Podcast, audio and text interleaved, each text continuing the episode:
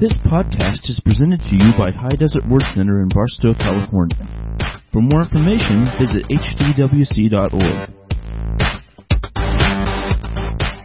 Amen. Well, tonight we're going to be on part seven of our series called Spiritual Grown-Ups. Who's learned anything over the past seven weeks? I've heard so many of you say it's been the best seven weeks of your life. Well, actually no one said that, but I mean, I'd like to think that it's been good. So, anyway, we've been studying how it is that we can be a mature Christian because you have to realize this, that all throughout the Bible, especially the New Testament, it compares our spiritual life to that of somebody that's growing as a natural person. You all start off as a baby and you know, Jesus in John 3 said that you have to be born again, right?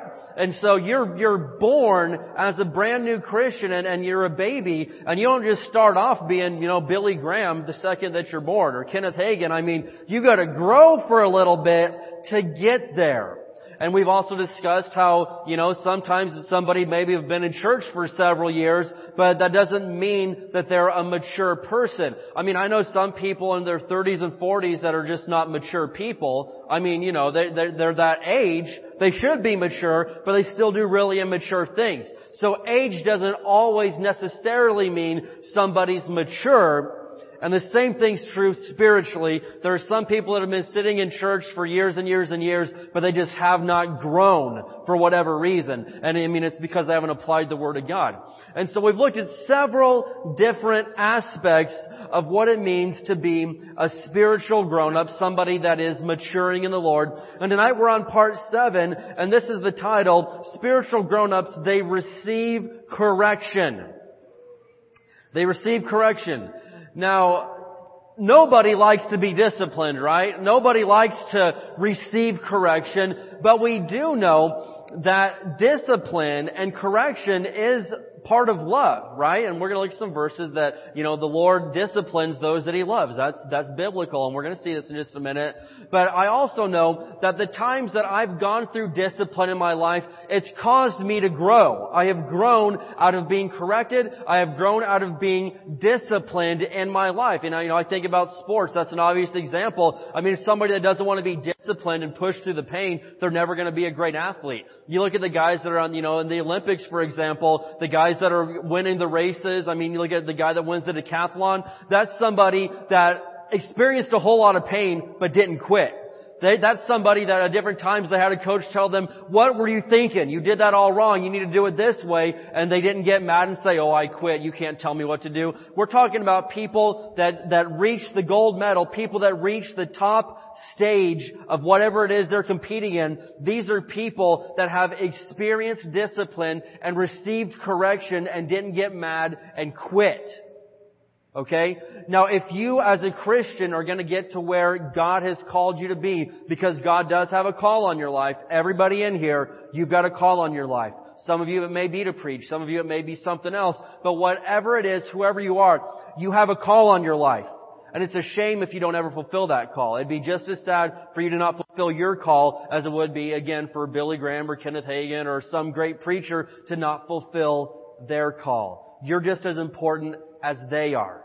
You have a job to do just like they do, and you've got to reach that call. But you're never going to get there if you can't receive some correction and some discipline in your life. Amen?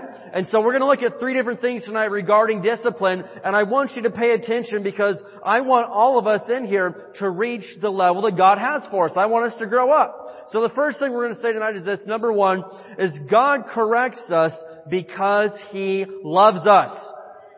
Amen? God corrects us because He loves us. I want to show you in Proverbs chapter 3. Let's flip over there to Proverbs chapter 3.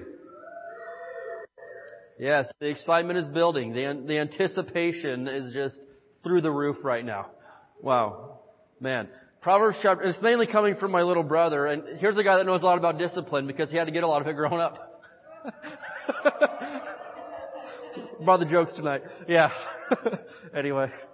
Sunday nights are different, man. We just get too personal on Sunday nights. But Proverbs chapter 3.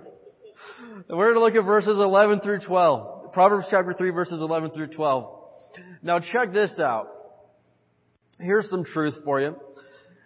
And I love the way that Solomon writes. He, he, so many of his proverbs, he's like, my child, my son. And, and, and, and he just totally approaches the book of Proverbs as, as an elderly figure, a father, a grandfather almost, writing to the young guys. And I, I love that because we need this. But Proverbs chapter 3 verse 11, he says, My child, don't reject the Lord's discipline and don't be upset when he corrects you. Why? For the Lord corrects those he loves, just as a father corrects a child in whom he delights. And so a few truths are coming out of this verse right here. He says, don't reject the Lord's discipline. There's some people that fully reject the Lord's discipline. Like, man, I don't want to hear that. You know, what do you, you, don't tell me how to live my life. What's wrong with you, man? Don't you realize? And, and, and that's rejecting the Lord's discipline because a lot of times, especially through scripture, God is going to tell you that you are doing something wrong.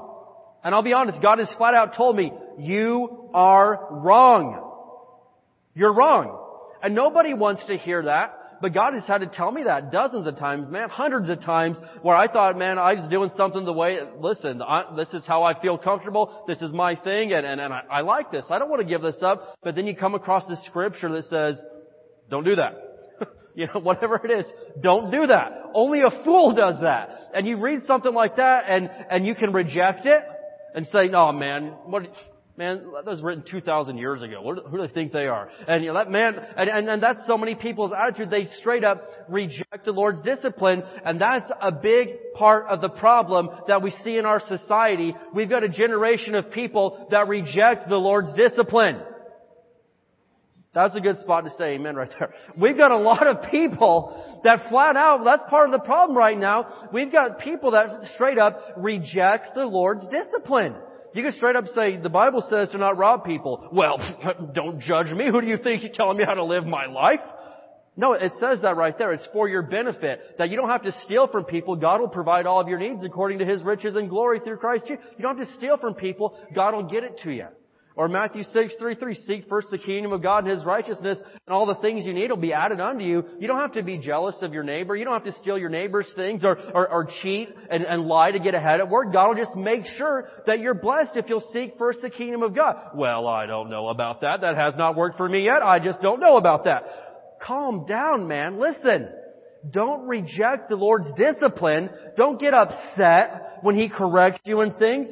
Why? Because God corrects those He loves, just as a father corrects a child in whom He delights. So imagine this. You're driving down the street and you see a group of children playing freeze tag in the middle of a busy street. And yet you see the adult standing over on the sidewalk. You drive by, hey, your kids are playing in the street, bro. What, uh, you may, I just wanted to let you, oh, I know they're out there. Do you realize that that's dangerous? Yeah, it's dangerous, alright. Then why don't you stop them? I just love them so much, I don't want to tell them no. I love my kids. So, I don't want to upset them. They love playing tag, and yes, we've got a great big yard, but they like playing in the street. So I let them do it because I love them so much that I don't want to offend them. I don't want to hurt their feelings. I just want them to be happy. So I let them do things that are bad for them. You know, you see somebody and, you know, their, their kids are drinking, you know, they got a five-year-old drinking monster energy drinks, you know. Bro, well, that's, well, I know, but he really likes them. And I, you know, I, I just, I don't want to hurt his feelings and tell him no. I would look at that person, you are an unfit parent. That's not love. Man, that's cruel. You're letting that child do something that could kill them when you should be correcting them. It's not love to let somebody get away with things that are going to hurt them and never discipline them and correct them. Love disciplines. Love corrects when correction is needed. I used to get spanked as a child.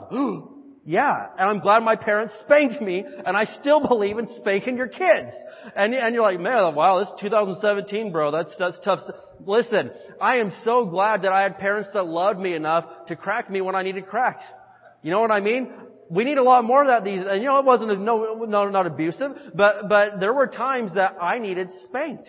And guess what? I got it and I'm glad that I did. Because whenever you do something dumb, you need corrected. I mean, there's times, you know, you see a kid trying to stick something in the light socket and, you know, the electric socket, you tell them no, but if they keep doing it, it's time to bring out some discipline, isn't it? Why? Because you're mean and terrible and you're a hater and, you, and you're, you're some nasty little parent? No. Because you realize that, that if Junior sticks the fork into the light socket, it could very well kill that kid. I would rather bring discipline. It is not, it is not loving. It is not kind of a parent to not discipline. And God would not be loving and kind if He didn't bring discipline and correction into our lives. And Proverbs 3 tells us that God disciplines those that He loves. And so, you gotta realize that part of being a mature Christian, part of being somebody that can grow up in the Lord and be a strong, mature, spiritual adult is you don't get upset every time that God disciplines you and say, oh, I don't know, I, I can't take this, this is, this is crazy, telling me how to live my life. No, don't be that type of person. God disciplines and God corrects those that He loves. And, and later on I'm going to show you some different ways that God will discipline and correct you. But as you grow, you got to realize that the older you get, the more mature you get in the Lord, the more accountable that you are. So there may be stuff when you first became a Christian that, you know, God kind of let slide for a while because you're, you're a baby. You know, you didn't know the talk yet. You didn't know the walk. You, you may have still watched things you shouldn't have watched, but God was like, well, He's gonna get there. We'll just let that slide for now. And, but I mean, if, if you've been a, a mature Christian for 15 years, you shouldn't still be watching like R-rated movies. That's, you know, I don't know if that's controversial to say to you or not, but, but seriously, there are movies that I used to watch when I was younger that like, I wouldn't watch now if you paid me money. Absolutely not. Now, and I, I've used this example, but I was, I was chatting with, you know, some people one day and there was this guy that is going through, through a Bible college program and he starts telling me these jokes and, and I'm like, and, and everyone's laughing. I'm like, I don't get it. What, what's that from? And he names the movie that it was from, and I like about fell on the floor. Like, what? You watched that? And you're wanting to be a pastor? And you watched that? I, I had seen about three minutes of this movie one year at Christmas. We were at, at, a relative's house and they put this movie on and within three minutes, I mean, there was every word that I've I mean, every bad word that's ever been written. There was adultery, fornication, nudity, and, and everything. And, and me and my wife, we got up and walked out of the room and we had family members making fun of us and stuff. Holier than thou? Are you, are you saying you're holier than me? Yeah, I'm holier than you. I'm not more righteous. God doesn't love me more. But yeah, if the shoe fits, wear it. Yes. Absolutely. And I, that's, that's not conceited. That's not mean. But if you're somebody that's going to be a pastor and you don't have a problem watching a movie with nudity, then yes, absolutely. You're not a very holy person. And so, that's not a spiritual grown up.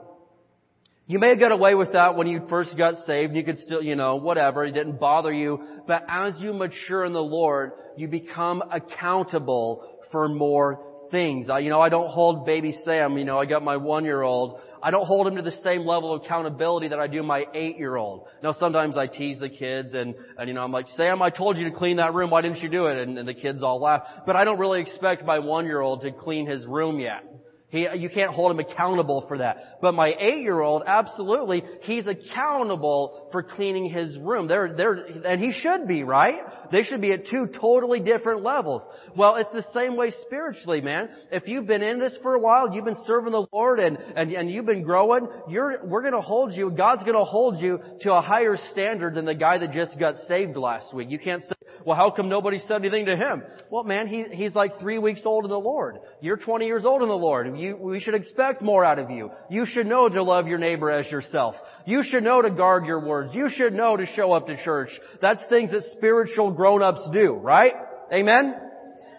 And I think about, you know, I heard one guy, there's an atheist kid talking to me, God bless him, but, but he's like, well, one thing I don't get is how come Moses in the Bible, if God's so good, Moses, the man that did almost more than, for God than anybody else, how come God didn't let Moses of all people go into the promised land? I'm like, have you actually read that story? Yeah, Moses, Moses did not get to go into the promised land. Yes, Moses did get them out of Egypt. Yes, Moses led them through the wilderness for 40 years.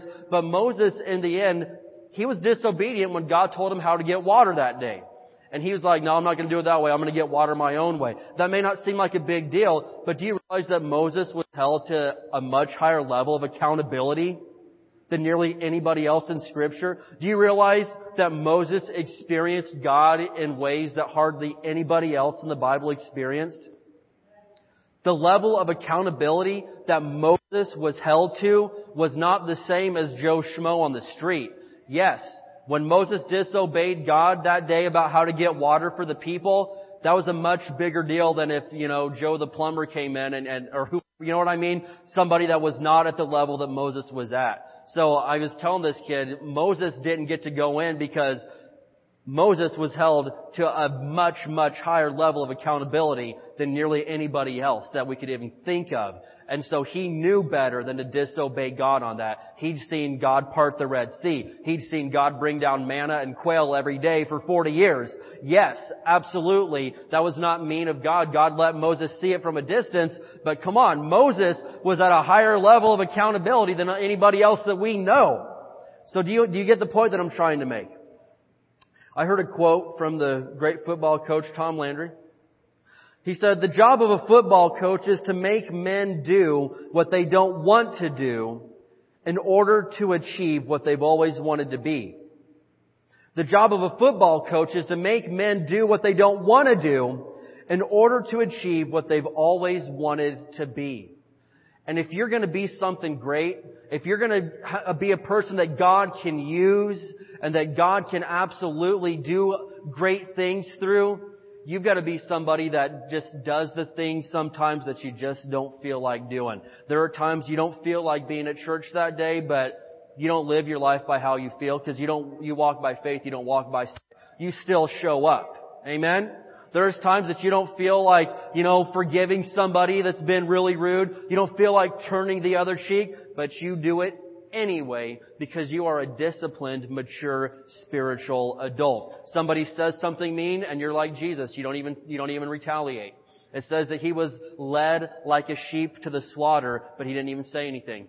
And you say, look at that. They're, they're, they're, you know, bringing Jesus to trial. Like, come on, speak for yourself. Just silent before his accusers. Wow. Isn't that incredible? And that, I mean, how could somebody in that moment be silent when all these false things are coming against him? Because uh, obviously Jesus was super, super mature, but Jesus was disciplined. Amen? And for us, we gotta live a life of discipline. And we gotta receive correction when God is bringing correction into our lives because God corrects those that He loves. And if God loves you, and He does, He's gonna bring correction. He's gonna bring discipline into your life. And if you're mature, you're not gonna blow up and, and, and, and run out the door or get mad at God or quit reading your Bible just because you read something that you don't like. Listen, there are times that I read things in here that I don't super like. And I'm not being blasphemous, but there's things in there that, that, that, I mean, they, they go against what I want to do. Of course there's times that I don't want to turn the other cheek. Of course there's times I don't want to bless those who curse me. But I still gotta do it. And, and you know, there's times that, you know, we talk about gluttony, for example. I mean, I'd love to sit there and eat all day long, but that's wrong. That's a sin. You can't do that type of thing and expect to have the blessing of God in your life. But listen, you don't just obey the parts of scripture that you like, the parts that motivate you. I can do all things through Christ who strengthens me. Love your neighbor as yourself. Oh man, no, not that one. Listen, you don't be like that. That's being spiritually immature. And God corrects those that He loves.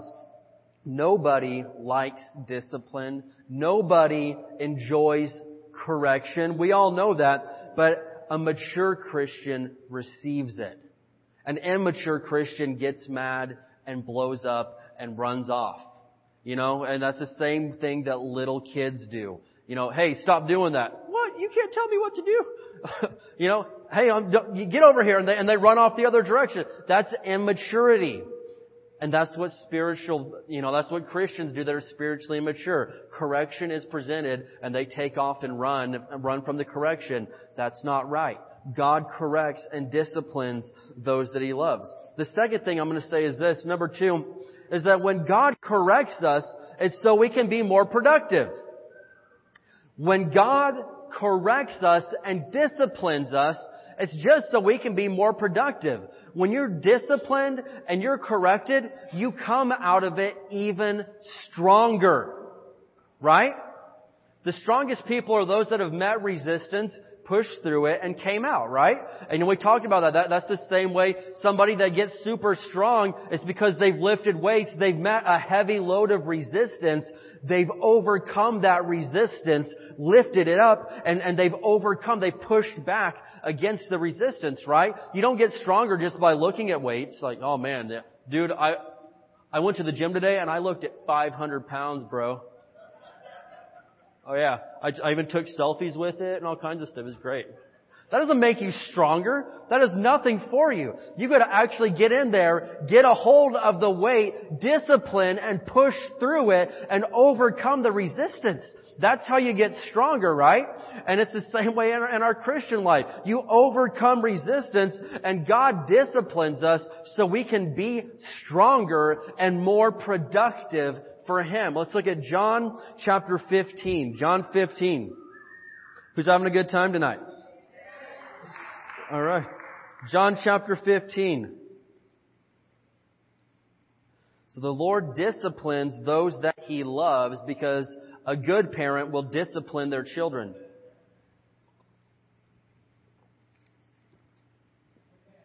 And God corrects us so we can be more productive. In John chapter 15, Jesus uses this great example about, he says, I am the vine and my father is the gardener. And, and he, and he talks about how uh, a, a tree produces fruit. But look at John chapter 15 verse 2. It says, He cuts off every branch of mine that doesn't produce fruit. Ugh, I don't want to be that guy. But look at this. And He prunes the branches that do bear fruit. Why? So they will produce even more. Pruning, that's talking about getting disciplined. That's talking about getting chopped on a little bit. And, and, and does it say that he, he prunes the branches that are producing fruit because he's just really, really mean? No. He prunes those branches that are productive so they'll be even more productive. And I've told you, you know, many times how we uh, we kind of grew up out in the country in Indiana. We had a lot of apple trees, had some pear trees, and and and they were very. I mean, they they produced fruit. You know, honestly, we didn't put a whole lot of effort into it. God sent the rain, and the fruit grew. But but at the same time, you could, after a while, these branches, they, they grow so long and, and, they're doing good, but every now and then you had to prune these and cut them back a little bit. Why? Because they would get even stronger and healthier when they grew back and, and the next year they'd produce even more fruit than the previous year. Even though they were doing good, we would go out there and prune them some, and they would come back stronger and better than ever before. And God does that to people that are productive Christians. He'll come and prune them and sharpen them up some, and it makes them even stronger and more productive. And so I know when I see somebody that, that needs a little bit of correction, and there may be a good, strong Christian, and you say, hey, you know, I, I, I want to show you how you can maybe do this a little bit better according to the Word of God, or, hey, you know, listen, you're kind of uh, missing it in this area, let's help you out a little bit. And when they receive that, man, they're stronger than they've ever been before. Why? Because they're mature mature Christians, they can take some discipline and, and, and, and, they can handle it. And, and I've had to reach that point in my life. Because listen, again, nobody just loves to be disciplined. Nobody just loves it, but when you'll receive it, you're stronger for it. You're a better Christian for it, and God can use you, and God can trust you with even more than before. And so, I want to show you an example here in Acts chapter 10. Let's turn over to Acts chapter 10. We're going to get a story of Peter here. Acts chapter 10, we're going to pick it up in verse 9. But up to this point in time, the New Testament church was pretty, pretty much totally Jewish. And in fact, they weren't even open to the idea of non-Jewish people being Christians. I mean, you, you, you can read their attitude and you're like, man, that's, that's pretty mean. it's pretty harsh. Like, most of the people in the church, it was beyond their comprehension that somebody that was not Jewish could even be accepted by God. I mean, it was just, that was like a, a mind-blowing thought to them. Including guys like Peter. Now they did, there were people that had converted to Judaism and then become Christians and like, okay, we can handle that because you did first become Jewish, you, you know, converted, and okay, we get that. But it was just totally beyond their understanding how someone like me or you that could just come in and, and receive Jesus and become a born again Christian. So Peter was one of these guys, and this was just beyond where he was at at that time.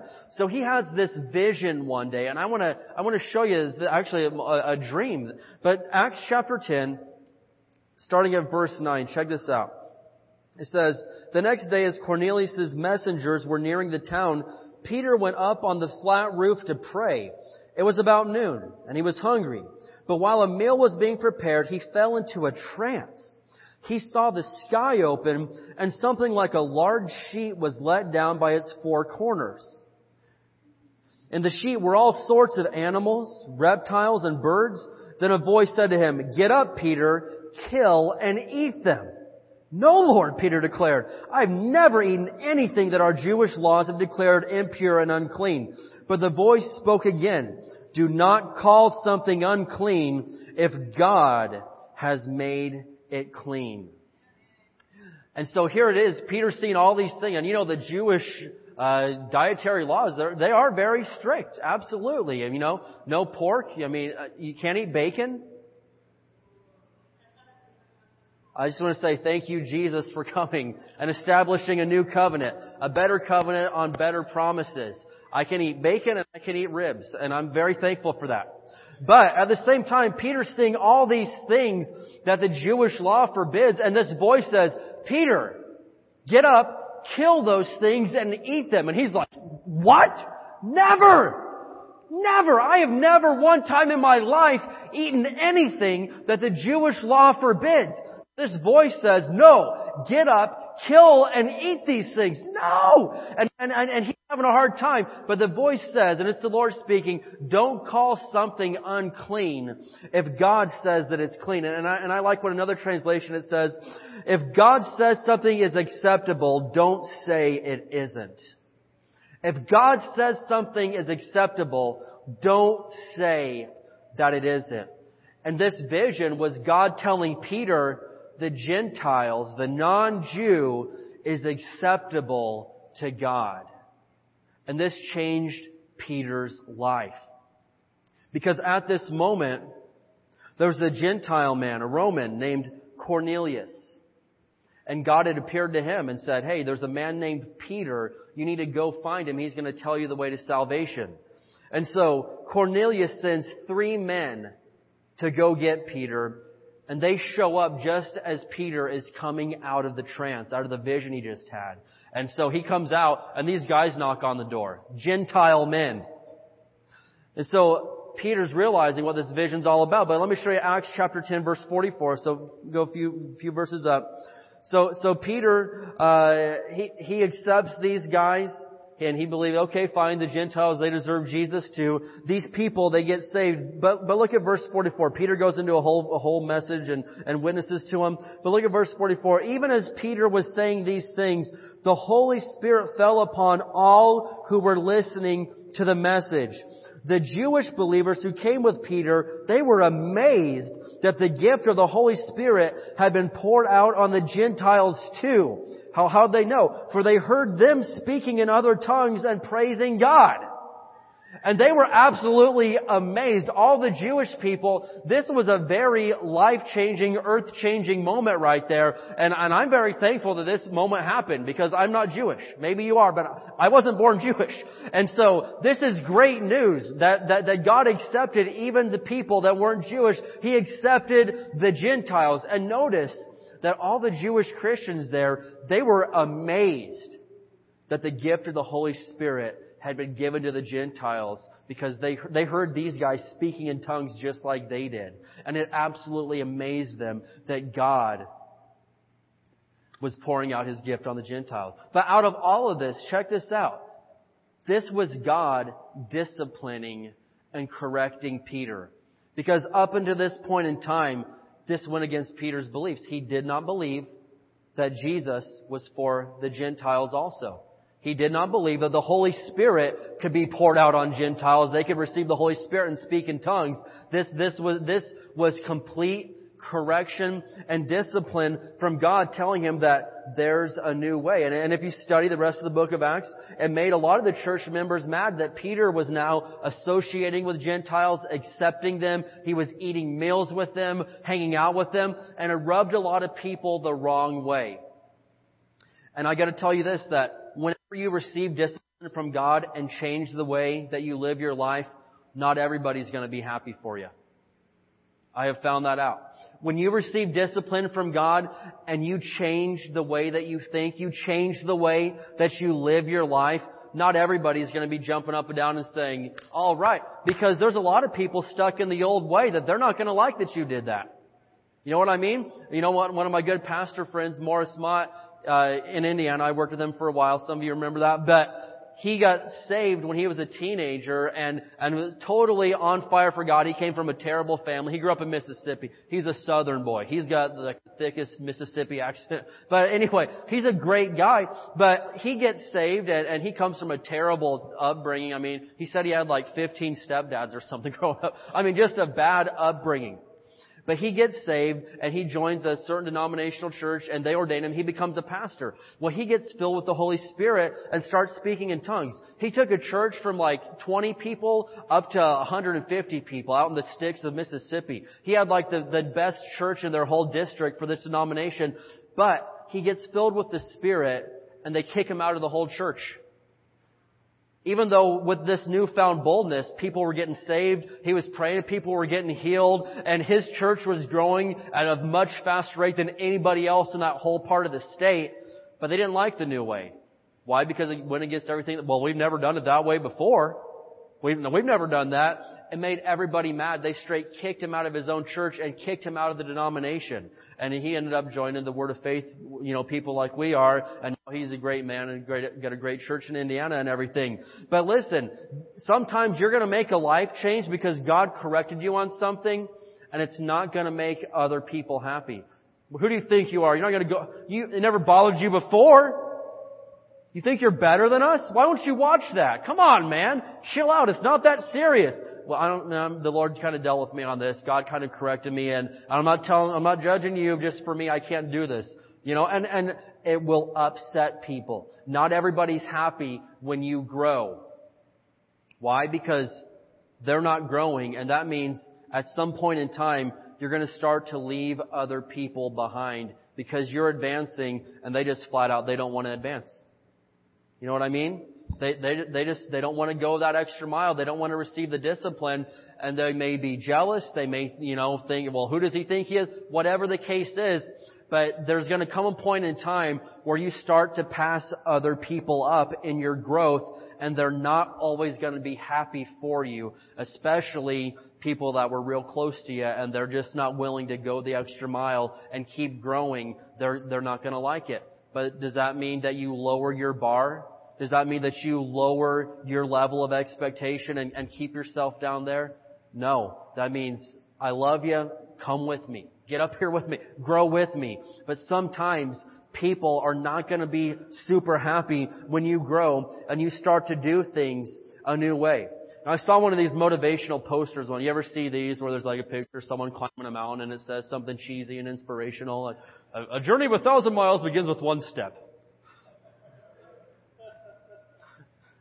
That's deep. But I like this one. I, this is one that actually did inspire me. It said, just because you've always done it that way doesn't mean it's not incredibly stupid and I had a picture of the running of the bulls in Spain. I'm like, that's inspirational. You know, a picture, the running of the bulls in Spain. Just because that's been your tradition for a thousand years doesn't mean it's really, really stupid. That is incredibly stupid to do something like that. And people die and get thrown around by bulls and stuff. But it's what we've always done. Like, that doesn't mean it's not stupid. And, and sometimes when you make changes, like, well, we've never done it that way before. I don't know. I mean, this is how we've always done it. Well, that doesn't mean it was the right way. Maybe it was really dumb that we did it that way for the last hundred years. Maybe it's time to find a new way. And that's how it was with Peter.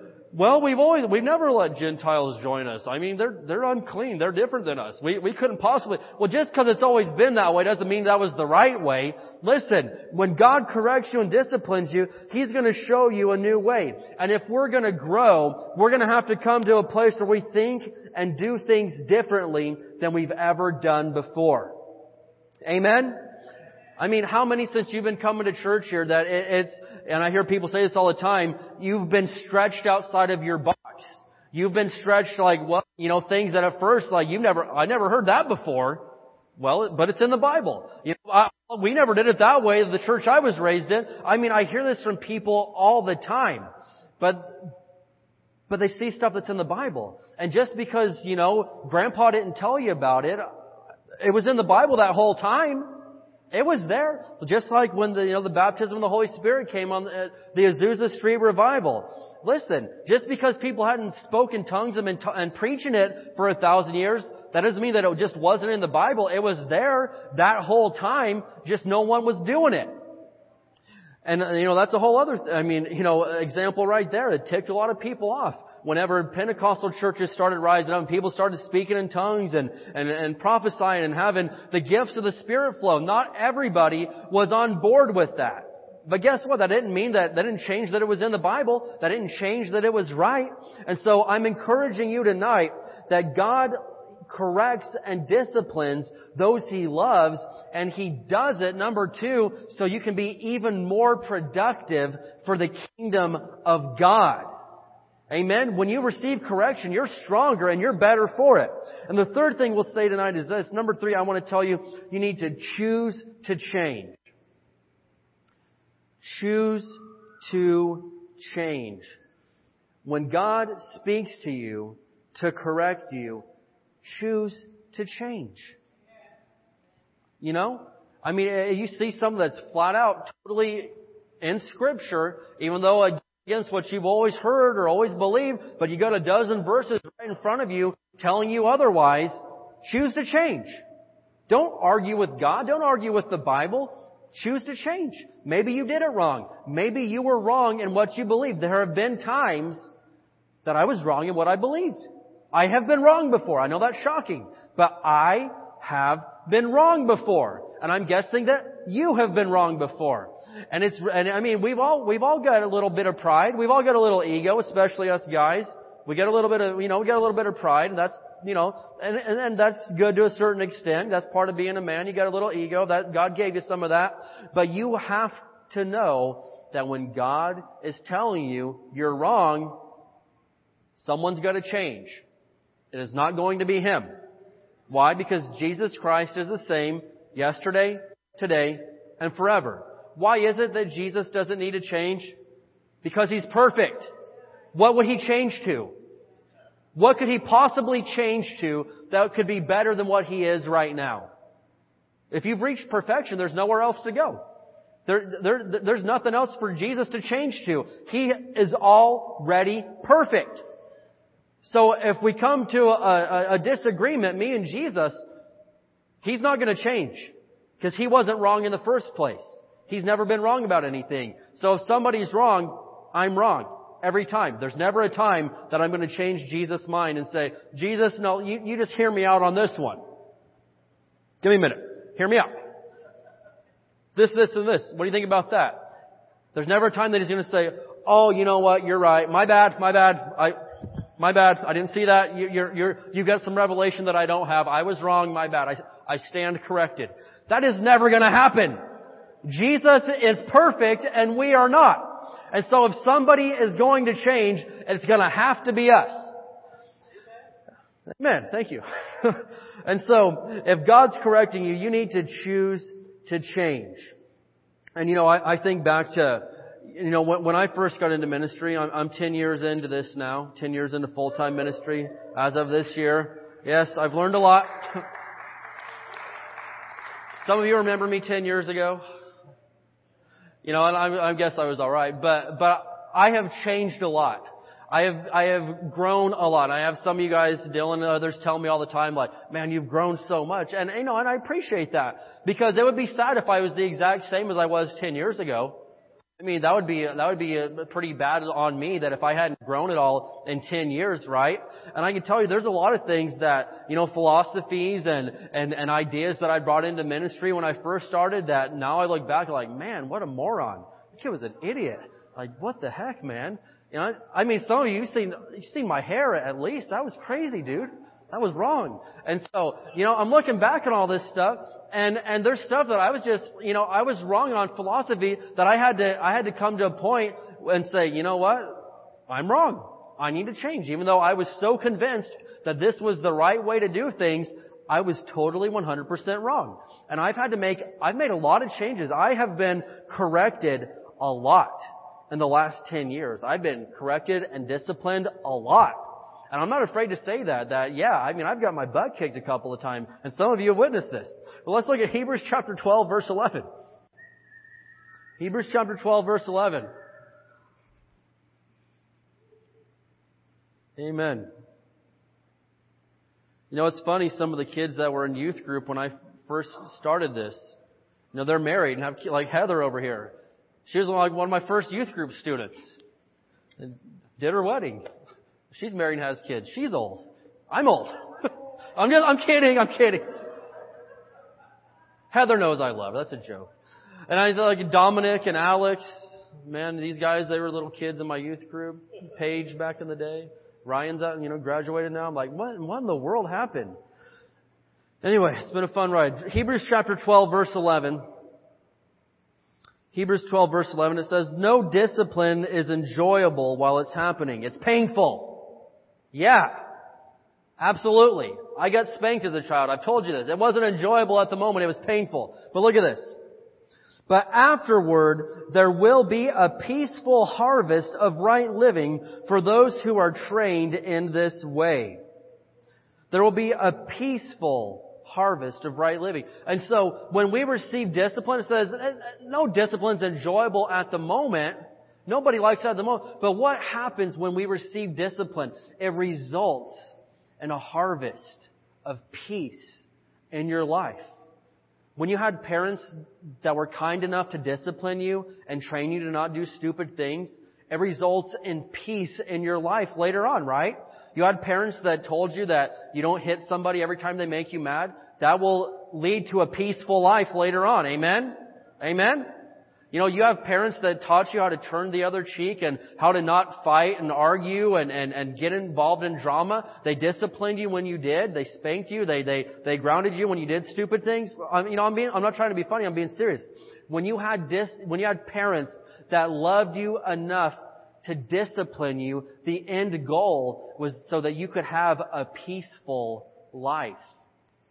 Amen?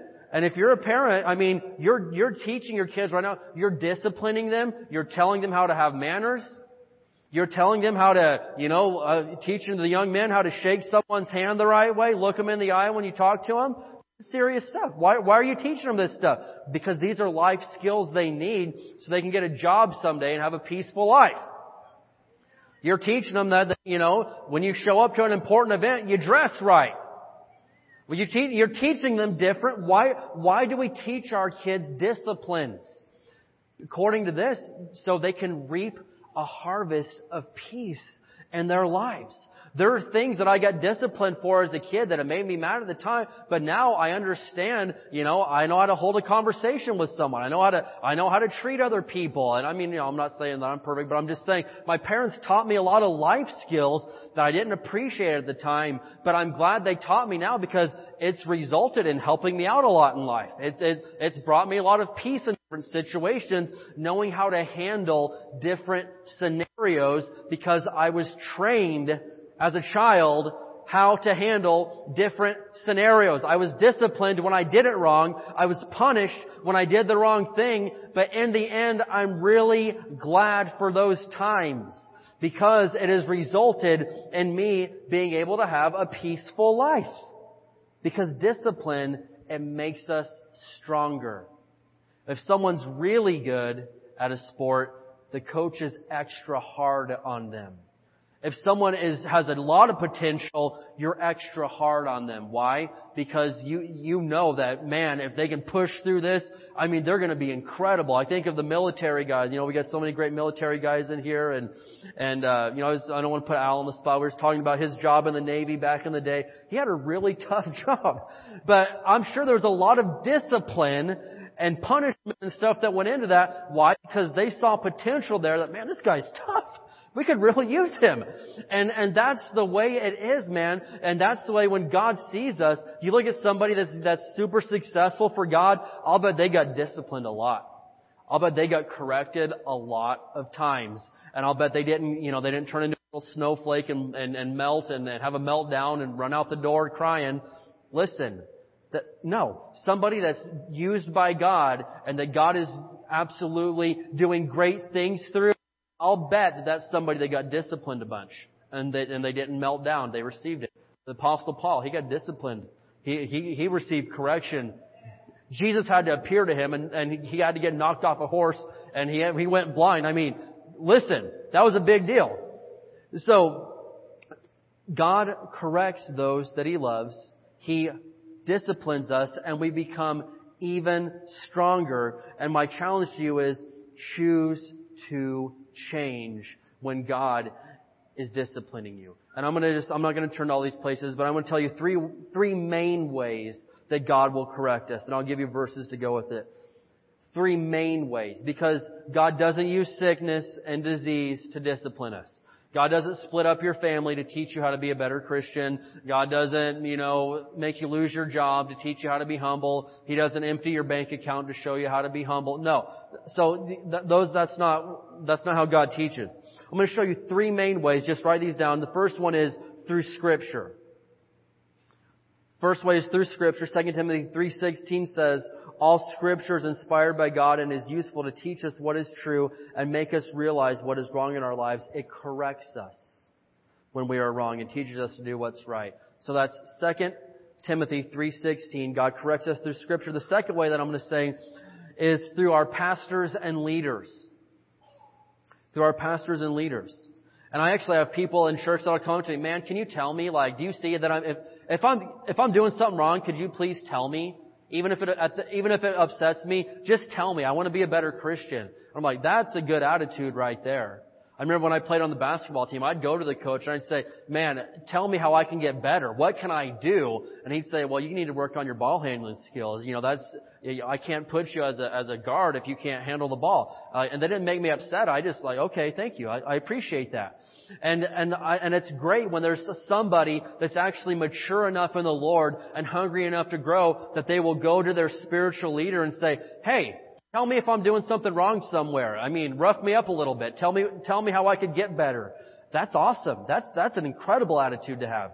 But, uh, through our pastors and leaders, Hebrews 13, 17, write this down. Hebrews 13, 17 says, obey your spiritual leaders and do what they say. Their work is to watch over your souls and they are accountable to God. Give them reason to do this with joy and not with sorrow.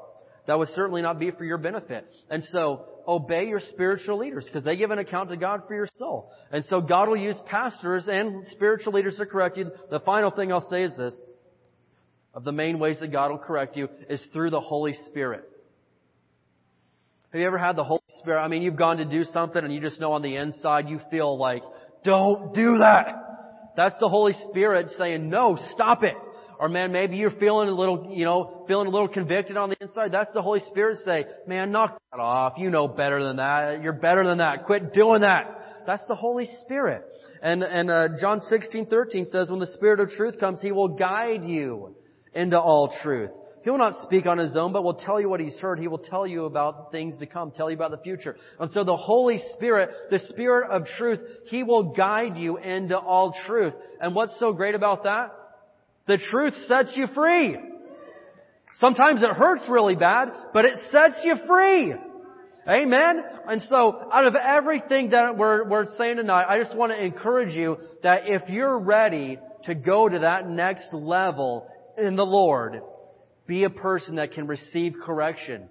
And, and, and be a person that, that, that doesn't get mad and blow up or melt down and run out the door and leave your church and everything else just because you get disciplined a little bit. Listen, God does that because he loves you and He sees potential. And He's like, oh man, if I could just, if I could, if He can push through this, I can prune him down a little bit. Oh man, this guy's got all the potential in the world. And I want God to be able to do that to me to where I can grow and be the person that He wants me to be. And so spiritual grown-ups, they can receive discipline. Amen?